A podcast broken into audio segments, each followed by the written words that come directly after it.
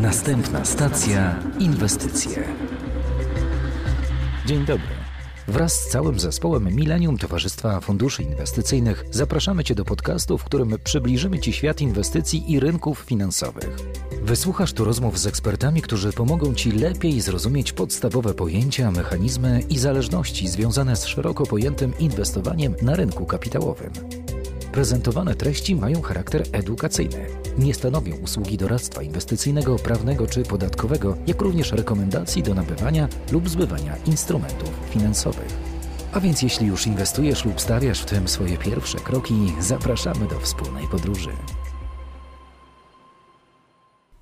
Kiedy myślę o inwestowaniu, to oprócz rozważań nad rynkami i instrumentami, w pewnym momencie pojawia się takie pytanie: dlaczego ludzie inwestują? Czy mogę to zrobić?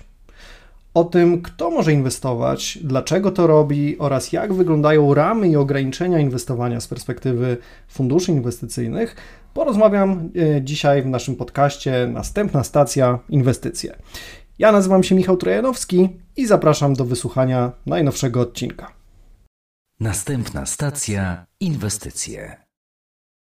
Moim dzisiejszym gościem jest Roman Cyganek, dyrektor do spraw komunikacji inwestycyjnej w Millennium TFI. Witaj Roman. Dzień dobry. Roman, y, dlaczego ludzie inwestują?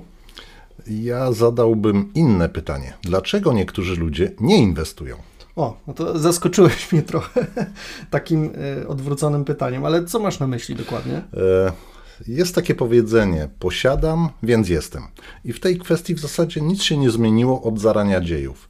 E, jako gatunek ludzki mamy cały czas nieodpartą potrzebę posiadania i pomnażania tego, co już posiadamy, czyli zgromadzonych wartości. Mhm. Ale czy to znaczy, że tym motywatorem inwestowania jest to, że po prostu chcemy posiadać jak y, najwięcej?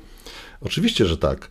E, jednak w dzisiejszych czasach ważne są również inne wartości, e, czyli potrzeba zapewnienia sobie, swoim bliskim bezpieczeństwa, również tego finansowego. Mhm. Czyli wynika z tego, że inwestowanie to droga do bezpieczeństwa finansowego i poprawy naszej egzystencji, tak mówiąc ogólnie? Tak. Przy czym inwestowanie to raczej narzędzie i sposób, a nie cel sam w sobie. Każdy z nas ma przede wszystkim cele, które realizuje lub pragnie w przyszłości zrealizować. Ważna jest dla nas rodzina, edukacja naszych dzieci, zakup mieszkania albo domu, godziwa emerytura, nasze zdrowie w przyszłości i jeszcze wiele, wiele innych powodów, no, które są dla nas ważne. E, bardzo ważne są również pasje i marzenia, czyli to, co nas wszystkich napędza i nakręca pozytywnie. Realizacja tych celów zazwyczaj wymaga finansowania w bieżącym lub przyszłym czasie. Doraźne potrzeby finansujemy zazwyczaj z bieżących dochodów, natomiast te bardziej odległe z nadwyżek finansowych, które odkładamy, czyli oszczędności, które bardzo często zamieniają się w inwestycje po to, by pomnożyć ten kapitał, czyli zarobić na te cele i je zrealizować. No tak, masz rację. Dobrze, że wspomnieliśmy o tych wartościach, bo nie możemy tak patrzeć tylko przez pryzmat konsumpcjonizmu czystego. Ale e, każdy, kto chce zrealizować swoje cele, no musi zadać sobie podstawowe pytania: jak chcę to osiągnąć, jaki kapitał muszę zgromadzić i ile mam na to czasu. Y, tak, w planowaniu naszej stabilności finansowej i realizacji tych planów życiowych jest to bardzo ważne. Mhm. No dobrze, no to załóżmy na moment, że na takie kluczowe pytania znalazłem już odpowiedź. Mam też odpowiednie zasoby. Co muszę zatem zrobić, by stać się inwestorem? Taką najprostszą formą inwestowania i zarazem najczęściej wybieraną przez osoby, które pragną zainwestować swoje środki, swoje pieniądze, są fundusze inwestycyjne. Aby stać się klientem funduszu inwestycyjnego, trzeba po prostu zakupić jego jednostki uczestnictwa. Możliwości jest wiele, bo można to zrobić e, na platformach internetowych z pomocą doradcy bankowego lub poprzez bankowość internetową, co jest chyba taką najwygodniejszą formą zakupu funduszu. Z reguły dystrybutor jednostek będzie od nas wymagał wykonania takiego specjalnego testu zwanego ankietą adekwatności, która pomaga określić właściwe grupy produktów dla inwestora ze względu na jego doświadczenie i posiadaną wiedzę rynkową. Mhm. Ale czy nie mając wcześniejszych doświadczeń, yy, oznacza to tyle, że nie mogę inwestować? Czy mogę to zrobić? Oczywiście nie ma ku temu żadnych przeszkód. Ważną, jeśli nie kluczową kwestią jest jednak posiadanie odpowiedniej wiedzy, którą można zdobywać samodzielnie, a jeśli jej nie posiadamy, to możemy skorzystać z pomocy doradcy bankowego, aby decyzje inwestycyjne, czyli wybory produktów, były jak najbardziej świadome i dojrzałe. Mhm. A co w takim razie e, z wiekiem? E, czy dostęp do funduszy jest jakoś zdeterminowany pod tym kątem? Czy każdy może inwestować niezależnie od wieku? E, tak, wiek ma znaczenie przede wszystkim ze względu na dobór inwestycji, akceptację ryzyka i również czas samej inwestycji. Z kolei od takiej formalno-prawnej strony właścicielem rejestru jednostek uczestnictwa może zostać każda osoba pełnoletnia, czyli która skończyła 18 lat. Górnej granicy wieku tutaj nie ma, e, ale istnieje też możliwość otwierania rejestrów na rzecz osób małoletnich. E, w takim przypadku do 18 roku życia kontrolę nad rejestrem sprawuje opiekun ustawowy. Aha, no to podobnie tak jak przy takich standardowych produktach bankowych, typu rachunek osobisty, lokata i tak dalej. Tak, Mamy tego przedstawiciela tak. ustawowego.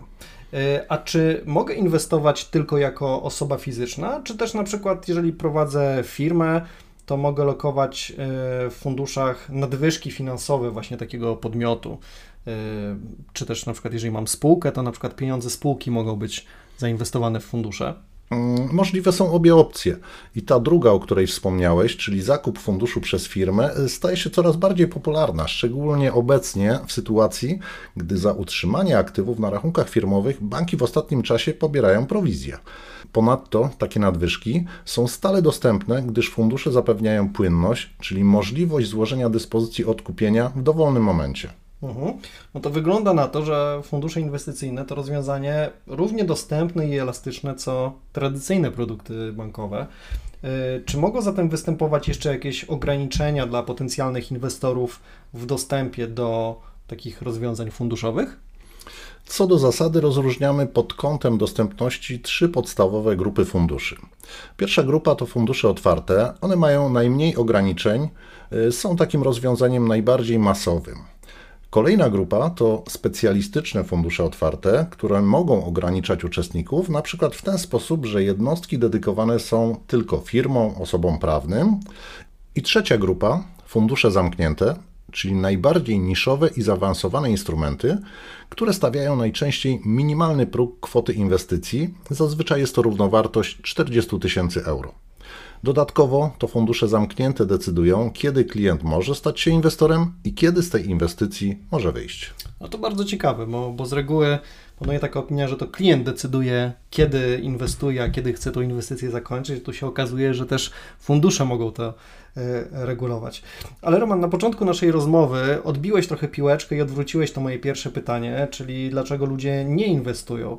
E, ja myślę, że odpowiedź na to pytanie wcale nie jest jakaś skomplikowana, bo wiele osób nie ma czasu, wiedzy, e, by to sprawnie i efektywnie, świadomie robić.